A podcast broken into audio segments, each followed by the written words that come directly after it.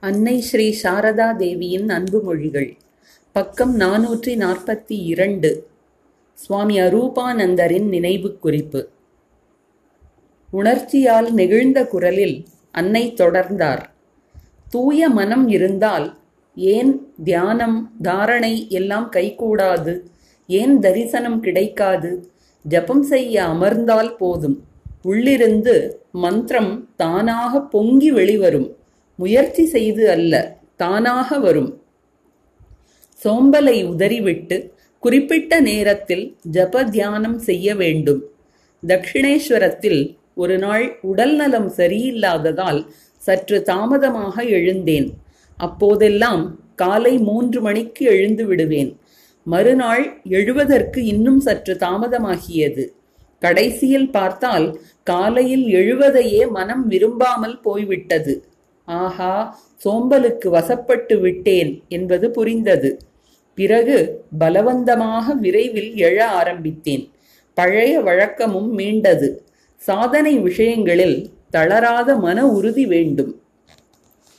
சாதனையாகட்டும் தவம் ஆகட்டும் தீர்த்த யாத்திரையாகட்டும் பணம் சம்பாதிப்பது ஆகட்டும் இளமையிலேயே செய்ய வேண்டும்.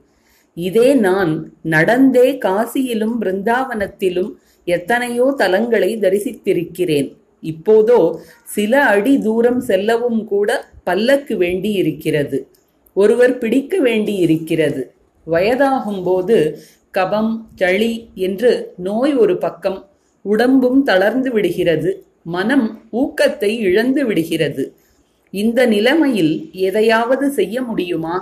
இதோ இந்த இளைஞர்கள் சிறிய வயதிலேயே இறைவனை நாடுகிறார்கள். இது சரி. சரியான நேரத்தில் செய்கிறார்கள். என்னிடம் மகனே சாதனை தவம் எதுவானாலும் இப்போதே இந்த வயதிலேயே செய்துவிடு. பின்னால் என்ன நடக்கும்? முடிந்ததை இப்போதே செய்துவிடு. நான் இப்போது உங்கள் அருள் கிடைத்தவர்கள் பேறு பெற்றவர்கள் பிறகு வருபவர்களின் நிலைமை என்ன? அன்னை என்ன பேசுகிறாய்? அவர்களுக்கு எதுவும் கிடைக்காதா? கடவுள் எப்போதும் எல்லா இடங்களிலும் இருக்கிறார். குருதேவர் இருக்கிறார். அவரது அருளால் எல்லாம் நடக்கும். மற்ற நாடுகளில் உள்ளவர்களுக்கு எதுவும் நடக்கவில்லையா என்ன? நான் கடவுளின் அன்பை பெற்றால்தானே மன ஏக்கம் உண்டாகும். நீங்கள் எங்களை நேசிக்கிறீர்களா? அன்னை நான் உன்னை நேசிக்கவில்லையா என்ன? எனக்காக ஏதோ சிறிது செய்பவர்களை கூட நேசிக்கிறேன். நீ எனக்காக எவ்வளவோ செய்கிறாய். வீட்டில் எதை தொட்டாலும் உன் நினைவு வருகிறது. உன்னை மிகவும் நேசிக்கிறேன். உடம்பு என்ற ஒன்று இருக்கும் வரை நெருங்கி பழக முடியுமா? அது நல்லதா? இங்கேயுள்ள அனைவரையும் நான் நினைக்கிறேன். தூரத்தில் இருப்பவர்களைப் பற்றி குருதேவரிடம் பிரபோ அருள் கூர்ந்து அவர்களை கவனித்துக் கொள்ளுங்கள். எல்லோரும் என் நினைவில் இல்லை என்று பிரார்த்திக்கிறேன். அக்டோபர் ஆயிரத்தி தொள்ளாயிரத்தி பதினெட்டு. அன்னை கட்டிலில் அமர்ந்திருந்தார். பக்தர்களின் கடிதங்களை படித்து காட்டிக் கொண்டிருந்தேன். மனம் ஒருமுகப்படவில்லை என்றெல்லாம் எழுதியிருந்தார்கள். கேட்டுவிட்டு அன்னை உணர்ச்சி மிகுந்த குரலில் கூறினார் தினந்தோறும் பதினைந்து இருபதாயிரம் ஜபம் செய்ய வேண்டும். முடியுமா? முடியும் என்றால் மனம் வசப்படும். கிருஷ்ணலால் இது நான் என் அனுபவத்தில் கண்டது. முதலில் இவ்வாறு செய்யட்டும். வெற்றி கிடைக்காவிட்டால் பிறகு சொல்லட்டும். ஆனால் மன ஈடுபாட்டுடன் ஜபிக்க வேண்டும். அதை செய்ய மாட்டார்கள். ஏன் நடக்கவில்லை என்று மட்டும் கேட்பார்கள். ஒரு பக்தர் வந்து அன்னையை வணங்கிவிட்டு தியானம் ஜபம் பற்றி கேட்டார். அன்னை கூறினார் ஜபம் எண்ணிக்கை கை விரல்களால் எண்ணுவது எல்லாம் மனத்தை வசப்படுத்துவதற்காக மட்டுமே. மனம் இப்படியும் அப்படியும் ஓட விரும்பும். ஆனால் இந்த முறைகளால் அது பகவானை நோக்கி இழுக்கப்படுகிறது. ஜபம் செய்து செய்து இறைவனின் உருவக்காட்சி கிடைக்கும் போது தியானம் கைகூடும் போது ஜபம் நின்று விடுகிறது. தியானம் கைகூடி விட்டால் எல்லாமே கிடைத்த மாதிரிதான். அலை பாய்வது மனத்தின் இயல்பு. எனவே ஆரம்ப நிலையில் மனத்தை வசப்படுத்துவதற்கு சற்று மூச்சை ஒழுங்குபடுத்தி தியானம் செய்ய முயல வேண்டும். மனம் நிலை பெற அது உதவும். ஆனால் அளவுக்கு மீறி செய்யவும் கூடாது. மூளை சூடாகிவிடும். இறைக்காட்சியாகட்டும் தியானமாகட்டும் எல்லாம் மனத்தை பொறுத்தது. மனம் வசப்படும் போது எல்லாமே கிடைத்து விடுகிறது. மனிதன் இறைவனை மறந்தே வாழ்கிறான். அதனால்தான் அவர் அவ்வப்போது வந்து சாதனைகள் செய்து வழிகாட்டுகிறார். இந்த முறை அவர் தியாகத்தை காட்டியிருக்கிறார். பக்கம் நாநூற்றி நாற்பத்தி ஐந்து அன்னை வருகிறார். சுவாமி ஈசானந்தரின் நினைவு குறிப்பு. இவர் அன்னையிடம் மந்திர தீட்சை பெற்றவர். பிரம்மச்சாரி வரதர் வரத மகராஜ் என்ற பெயர்களில் இந்த நூலில் அறியப்படுகிறார் சுவாமி ஈசானந்தர். கோயல்பாரா மே ஜூன் ஆயிரத்தி தொள்ளாயிரத்தி ஒன்பது மாலை நான்கு மணி அளவில் சரத் மகராஜ் யோகின்மா கோலாப்மா முதலியோருடன் கல்கத்தா செல்லும் வழியில் அன்னை கோயல்பாரா ஆசிரமத்திற்கு வருவார் என்று அறிந்தேன். எங்கள் ஆசிரியரான கேதார்நாத் தத்தரின் வீட்டு பூஜை அறையில் அன்னையும் எங்கள் பள்ளியில் மற்றவர்களும் தங்குவதற்கான ஏற்பாடு செய்யப்பட்டிருந்தது. மாலை சாய்ந்தது. அவர்கள் வந்து சேரவில்லை. வண்டி வழியில் நதிக்கரையில் ஏதோ தடங்கலுக்கு உள்ளானதாக தெரிய வந்தது. உடனே பக்தர்கள் சிலர் அங்கு சென்றனர். இரவு சுமார் பத்து மணிக்கு எல்லோரும் வந்து சேர்ந்தனர். அன்னை வண்டியில் இருந்து இறங்கி நன்றாக முகத்திரை இட்டவராக சிறிது விந்தி விந்தி நடந்து கேதார் பாபுவின் தாயுடன் அவர்களின் பூஜை அறைக்கு சென்றார். குருதேவரை வணங்கி அமர்ந்ததும் அங்கு கூடியிருந்த அனைவரும் அன்னையை வணங்கினர். நானும் வணங்கினேன். கேதார் பாபுவின் அன்னைக்கு காது சற்று மந்தம் என்பதால் அன்னை மற்ற ஆண்களிடம் என் மூலமாகவே பேசினார். இரவு வெகு நேரமாகிவிட்டது என்று சரத் மகராஜ் சொல்லி அனுப்பினார். எனவே அன்னையும் தட்டிலிருந்த இனிப்பில் ஒரு விள்ளலை அவசர அவசரமாக வாயில் போட்டுக்கொண்டு தண்ணீர் குடித்துவிட்டு எழுந்தார். கூட்டத்தோடு கூட்டமாக நானும் அன்னையை வணங்கிவிட்டு என் தந்தை கொடுத்திருந்த காணிக்கையை அவரது கையில் கொடுத்தேன். அன்னை அன்புடன் என் முகவாயை வருடி அப்பா காணிக்கையாக எதை கொடுக்க வேண்டுமானாலும் அதை பாதத்தருகே வைக்க வேண்டும் என்றார். பின்னர் மெதுவாகச் சென்று வண்டியில் ஏறினார். அந்த ஓரிரு வார்த்தைகளிலேயே அவரது அன்பு என் மனத்தில் ஆழமாக பதிந்தது. ஜெகத்தாத்ரி பூஜை வேளை கல்கத்தாவிலிருந்து ஜெயராம்பாட்டி செல்லும் வழியில் அன்னை கோயல்பாரா ஆசிரமத்திற்கு வந்தார். மறுநாள் புறப்படும் போது ஒருவரிடம் இங்கே நீங்கள்தான் எனக்கு உற்றாரும் உறவினருமாக இருக்கிறீர்கள். உங்கள் நம்பிக்கை பெரிது. ஆகையால்தான் குருதேவர் இங்கு எழுந்தருள்கிறார் என்றார். பிறகு ஒவ்வொருவருக்கும் அன்புடன் ஆசி கூறி அவ்வப்போது ஜெயராம்பாட்டிக்கு வாருங்கள்.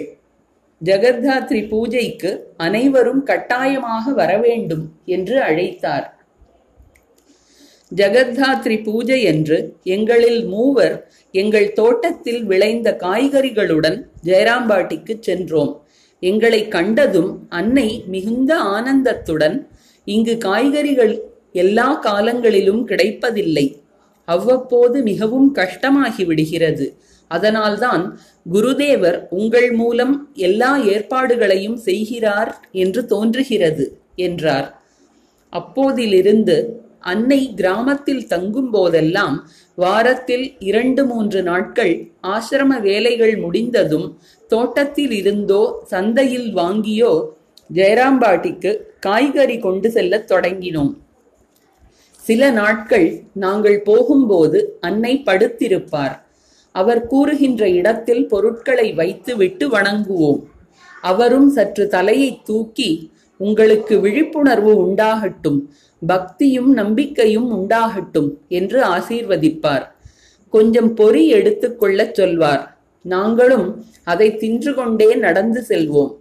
சில வேளைகளில் ஆசிரமத்தை அடையும் போது இரவு பனிரெண்டு மணி ஆவதும் உண்டு. குளிர்காலத்தில் ஒரு நாள் மாலை காய்கறிகள் நெய் ஆகியவற்றை தலையில் சுமந்து கொண்டு வியர்வை பெருக ஜெயராம்பாட்டியை அடைந்தோம். எங்கள் நிலைமையைக் கண்டு மாமிகளில் ஒருவர் பக்தர்களானால் என்ன கஷ்டம் பார்? சுமைகளை தூக்கியே பிள்ளைகளின் தலை உடைந்துவிடும் போலிருக்கிறது என்றார். இதனை கேட்ட அன்னை அவர்களுக்கென்று ஏது தலை? தலையைத்தான் குருதேவருக்கு கொடுத்து விட்டார்களே என்றார். பின்னர் மிகுந்த அன்புடன் எங்கள் தலையில் கை வைத்து ஆசீர்வதித்தார். எல்லாவற்றையும் ஒரே நாளில் அனுப்ப வேண்டாம். உலர்ந்து வீணாகிவிடும் என்று ஆசிரமத்திற்கு தகவல் அனுப்பினார். அதற்கு பின் சிறிய சிறிய சுமைகளாக எடுத்துக்கொண்டு அடிக்கடி அன்னையை காணச் செல்வது வழக்கமாயிற்று. ஜெகத்தாத்ரி பூஜைக்கு பிறகு அன்னை கல்கத்தா செல்வதாக இருந்தது. அந்த நாட்களில் கோயல்பாரா ஆசிரமத்தில் சுதேசி இயக்கம் வலுப்பெற்றிருந்தது. தியானம் ஜபம் பூஜை பாராயணம் போன்றவற்றை விட ராட்டை தறி முதலியவற்றில் எல்லோரும் அதிக ஈடுபாடு காட்டினர். அன்னை செல்லப்போவதை அறிந்த கேதார் பாபு அவரை தரிசிப்பதற்காக ஜெயராம்பாட்டி சென்றார். அன்னை பாரப்பா நீங்கள் குருதேவருக்கு ஓர் இடமும் நாங்கள் வழியில் சற்று ஓய்வெடுத்துச் செல்ல வசதியும் செய்திருக்கிறீர்கள். எனவே இந்த முறை செல்லும்போது அங்கு குருதேவரை பிரதிஷ்டை செய்துவிட்டு போகிறேன். வேண்டிய ஏற்பாடுகளை செய்து வை பூஜை நைவேத்தியம் ஆரத்தி எல்லாம் நியமப்படி செய்ய வேண்டும். வெறுமனே சுதேசி சுதேசி என்று முழங்குவதால் என்ன நடக்கும்? நமது அனைத்திற்கும் அடிப்படை குருதேவர்தான். அவரே லட்சியம். என்ன செய்தாலும் செய்யாவிட்டாலும் அவரை சார்ந்து வாழ்ந்தால் ஒரு பிரச்சனையும் இல்லை. கேதார் பாபு நாட்டிற்காக வேலை செய்வது பற்றி சுவாமிஜி அழுத்தமாக கூறியிருக்கிறார். அவர் இப்போது இருந்தால் நாட்டிற்காக எவ்வளவோ பணிகள் நடந்திருக்கும். அன்னை ஆஹா என் நரேன் இப்போது இருந்தால் கம்பெனி ஆங்கில அரசு அவனை சும்மா விட்டிருக்குமா? திரையில் போட்டிருப்பார்கள். என்னால் அதை பார்த்து கொண்டிருக்க முடியாது. உருவிய வாழ் போன்றவன் அவன். வெளிநாடு சென்று திரும்பிய போது என்னிடம் அம்மா இந்த முறை கடலை தாண்டாமல் உங்கள் ஆசீர்வாதத்தால் கப்பலிலேயே சென்று விட்டேன். அங்கேயும் குருதேவரின் மகிமையை கண்டேன். அவரை பற்றிய விஷயங்களை கேட்க அங்கும் எவ்வளவோ நல்லவர்கள் கூடினார்கள். ஏதோ மந்திரத்திற்கு கட்டுப்பட்டவர்கள் போல் கேட்டார்கள். அவரது கருத்துக்களை ஏற்றுக்கொண்டார்கள் என்று கூறினான். அவர்களும் என் பிள்ளைகள்தானே?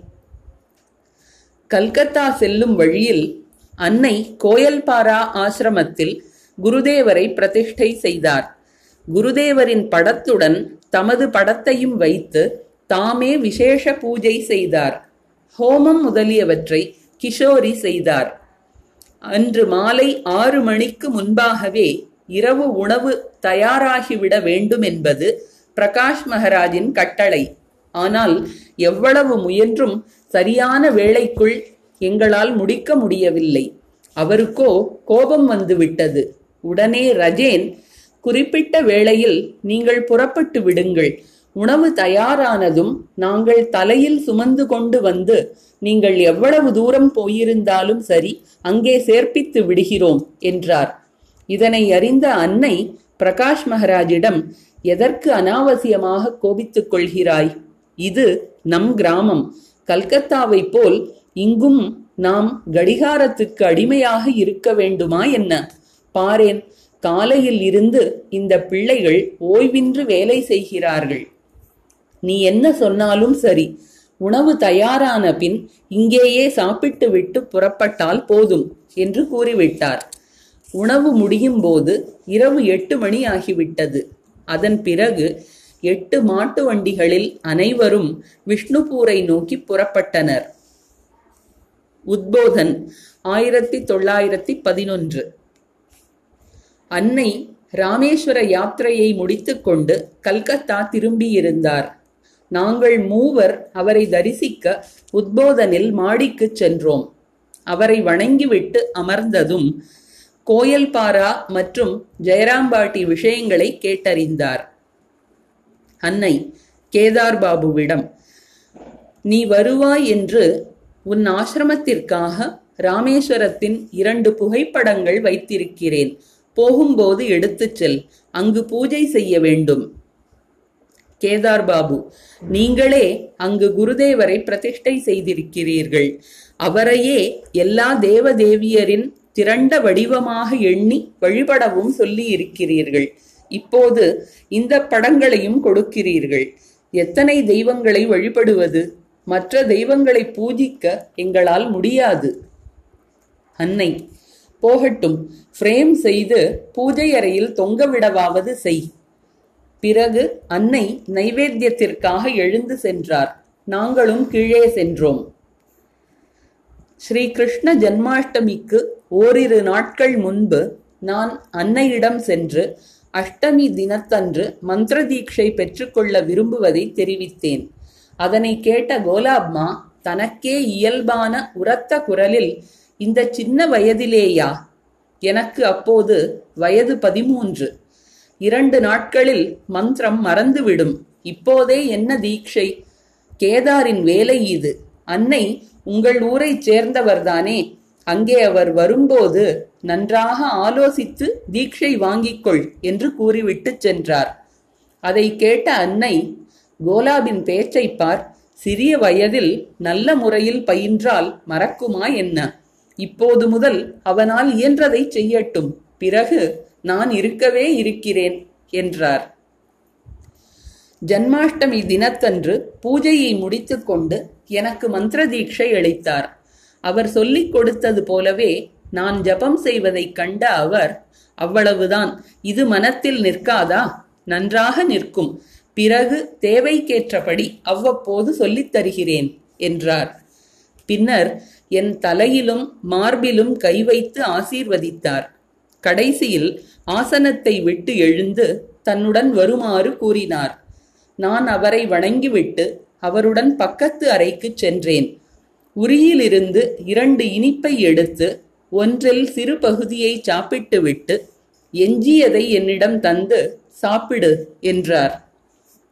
அவருடைய எதிரிலேயே தின்பதற்கு வெட்கப்பட்டு நின்ற என்னை கண்டு வெட்கப்படாதே மந்திர தீட்சையானதும் பிரசாதம் சாப்பிட வேண்டும் என்றார்.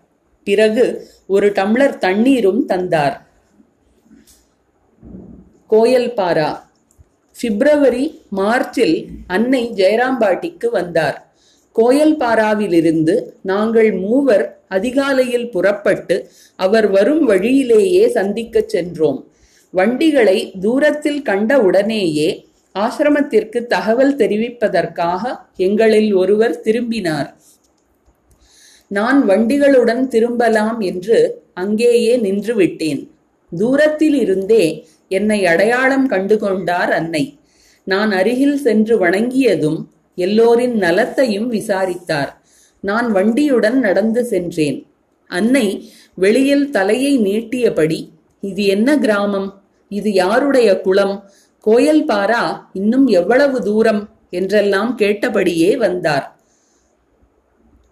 கோதுல்பூரை கடந்தபோது இன்னும் எவ்வளவு தூரம் நடப்பாய்? வண்டியில் ஏறிக்கொள்ளேன் என்றார். வண்டியில் அன்னையுடன் ராதுவும் இருந்தாள். சிறிது நேரத்தில் வண்டியோட்டி நான் கொஞ்சம் நடக்கிறேன் நீங்கள் முன்னால் ஏறிக்கொள்ளுங்கள் என்றான். நான் வண்டியில் ஏறி மாடுகளை சற்று முடுக்கியதும் அவை ஓடத் தொடங்கின. அன்னை வாய்விட்டு சிரித்தார். நன்றாக ஓட்டுகிறாயே எல்லா வேலைகளையும் தெரிந்திருப்பது நல்லது என்றார். ஆசிரமத்தை அடைந்தோம். அன்னைக்கு வாத உடம்பு. வண்டியில் நீண்ட நேரம் உட்கார்ந்து வந்ததில் கால்கள் மரத்து போய்விட்டன. கேதார் பாபுவின் தாயை பிடித்துக்கொண்டு வண்டியில் இருந்து இறங்கி மெதுவாக நடந்து சென்று பூஜையறை வராந்தாவில் உட்கார்ந்தார். சிறிது ஓய்வெடுத்த பிறகு குளிக்கச் சென்றார். என்னிடம் அப்பா கேதாரின் தாயிடம் மீண்டும் கத்த என்னால் முடியாது. கேதாரின் தாய்க்கு காது சற்று மந்தம். நீ வேறு உடை உடுத்திக் கொண்டு எனது பூஜைக்கான ஏற்பாடுகளைச் செய் என்றார். நான் அன்னையின் ஈரத் துண்டையே உடுத்திக்கொண்டு கூடையுடன் பூப்பறிக்கச் சென்றேன். அதைக் கண்டு திகைத்துப் போன கேதார் பாபுவின் தாய் அடே என்ன இது? அன்னையின் துண்டை உடுத்திக் கொண்டிருக்கிறாய். போ போ அதை அவிழ்த்து வை என்றார். அன்னையோ உடுத்தினால் என்ன? சிறுவன்தானே நீ போ அப்பா போய் பூப்பறித்து வா என்றார். ஒரு நாள் கேதார் பாபு அன்னையிடம் அம்மா உங்கள் எல்லா பிள்ளைகளும் பண்டிதர்கள். இதோ இங்கேயுள்ள நாங்கள் மட்டும் பாமரர்கள். சரத் மகராஜ் குருதேவரின் வரலாற்றை எழுதியிருக்கிறார் பிரச்சாரமும் செய்கிறார். மற்ற பலரும் சொற்பொழிவு செய்கிறார்கள். எவ்வளவு பணிகள் நடக்கின்றன என்றார். இதை கேட்ட அன்னை கூறினார். அதென்ன? அப்படி சொல்லிவிட்டாய் மகனே. குருதேவருக்கே எழுதப் படிக்க தெரியாது. கடவுளிடம் மனத்தை செலுத்துவது ஒன்றுதான் முக்கியம். உன் மூலமாக இங்கு அநேக வேலைகள் நடைபெறும். ஏழை பணக்காரர் பண்டிதர் பாமரர் அனைவரையும் கடைத்தேற்றத்தான் குருதேவர் வந்தார். மலைய மாருதம் நன்றாக வீசுகிறது. யார் சற்றேனும் பாய்மரத்தை விரிக்கிறானோ அவரை சரணடைந்து வாழ்கிறானோ அவன் பேறு பெறுவான். மூங்கிலையும் புல்லையும் தவிர சிறிது சாரம் இருப்பவை கூட இந்த முறை சந்தனமாகிவிடும். மலையமாருதம் மலைய மலைகளில் இருந்து வீசும் காற்று வீசும்போது சாரம் உள்ள மரங்கள் எல்லாம் சந்தன மரங்களாகிவிடும் என்று புராணங்கள் கூறுகின்றன. உங்களுக்கு கவலை எதற்கு? நீங்கள் என்னுடையவர்கள். ஆனால் விஷயம் என்ன தெரியுமா? அறிஞர்களான சாதுக்கள் தங்க பூண் கட்டிய தந்தம் கொண்ட யானை போன்றவர்கள். இதை கூறிவிட்டு பூஜை செய்வதற்காக எழுந்தார் அன்னை. மாலை நேரத்திற்கு சற்று முன்பாகவே பல்லக்கில் ஜெயராம்பாட்டிக்கு புறப்பட்டார். ஜெயராம்பாட்டி ஜெகத்தாத்ரி பூஜை வேளையில் சமையலறை மேற்பார்வைக்காக கோயல்பாரா ஆசிரமத்திலிருந்து செல்ல இருந்தவருக்கு திடீரென உடல் நலமில்லாமல் போய்விட்டது. அந்த பொறுப்பை நான் ஏற்றுக்கொண்டு பூஜைக்கு முன்தினம் ஜெயராம்பாட்டி சென்றேன். அன்னை என்னை கண்டதும் நல்லதாயிற்று. உன்னால் இந்த வேலையை செய்ய முடியும். இன்று எல்லாவற்றையும் சரியாக பார்த்து வைத்துக்கொள். நாளை அதிகாலையில் குளித்துவிட்டு பண்டக அறைக்கு வந்துவிடு. ஓரளவு ஆச்சாரத்துடன் வேலைகளை செய்வது நல்லது என்றார். அந்த ஊர் மக்கள் ஆச்சார நியமங்களை தீவிரமாக கடைபிடித்து வந்ததன் காரணமாகத்தான் அன்னை இவ்வாறு கூறினார். ஜெகத்தாத்ரி பூஜை என்று காலையிலிருந்தே அன்னை பண்டக அறையில் இருந்தார். காலை தொங்கவிட்டபடி அங்கிருந்த மூட்டை ஒன்றின் மீது அமர்ந்திருந்தார். பிறர் வந்து கேட்கின்ற பொருட்களை நான் எடுத்து அன்னையிடம் காட்டிவிட்டு கொடுத்து கொண்டிருந்தேன். பூஜை முடியும் வேளையில் அன்னை குளித்து ஈர உடைகளுடனே பிறரையும் உடனழைத்து கொண்டு மலரஞ்சலி செலுத்த மண்டபத்திற்கு சென்றார். தேவியின் திருவடிகளில் மூன்று முறை மலர்கள் அர்ப்பித்தார். கூப்பிய கரங்களுடன் சில நிமிடங்கள் மௌனமாக உட்கார்ந்திருந்தார். எவ்வித தடங்கலுமின்றி பூஜை நிறைவேறியது. பிற்பகலில் கிராம மக்கள் பிரசாதம் பெற்றனர். தேவியின் திருவுருவை அன்னை மூன்று நாட்கள் வைத்திருப்பார்.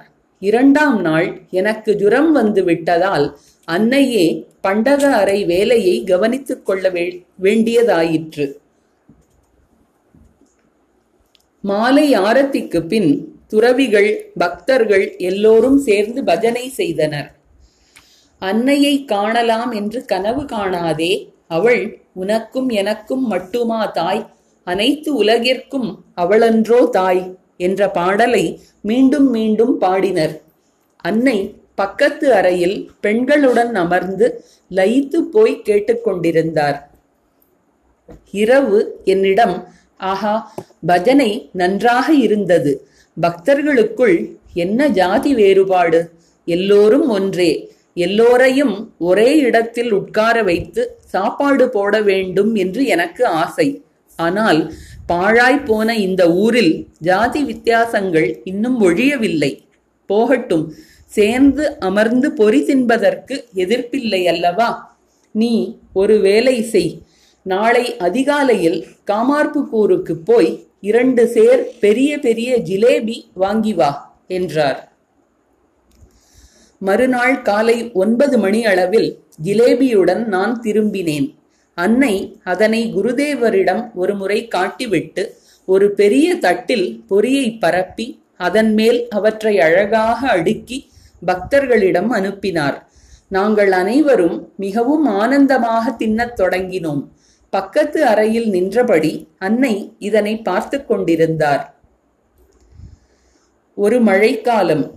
ஜெயராம்பாட்டியில் மலேரியாவும் சீதபேதியும் கடுமையாக பரவி இருந்தது அன்னையும் பல நாட்கள் இரத்தபேதியால் அவதிப்பட்டார். டாக்டர் கஞ்சிலாலின் சிகிச்சையினால் குணமடைந்தார். ஈரத்திலும் சேற்றிலும் நடப்பதன் காரணமாக கோயல்பாரா ஆசிரமத்தில் எங்கள் அனைவருக்கும் ஜுரம் வந்துவிட்டது. பத்து பதினைந்து நாட்களாக நாங்கள் யாரும் ஜெயராம்பாட்டிக்கு போகவில்லை என்பதை கவனித்த அன்னை தகவல் அறிவதற்காக ஒரு பெண்ணை அனுப்பி வைத்தார். மறுநாள் ராதுவை கொண்டு ஒரு கடிதம் எழுதி எங்களுக்கு அனுப்பினார். அதன் விவரம் பின்வருமாறு. அன்பு கேதார் உங்கள் ஆசிரமத்தில் நான் குருதேவரை பிரதிஷ்டை செய்திருக்கிறேன். அவர் சாதமும் மீனும் உண்பார். ஆகையால் நான் சொல்கிறேன் அவருக்கு சாதம் படைக்க வேண்டும்.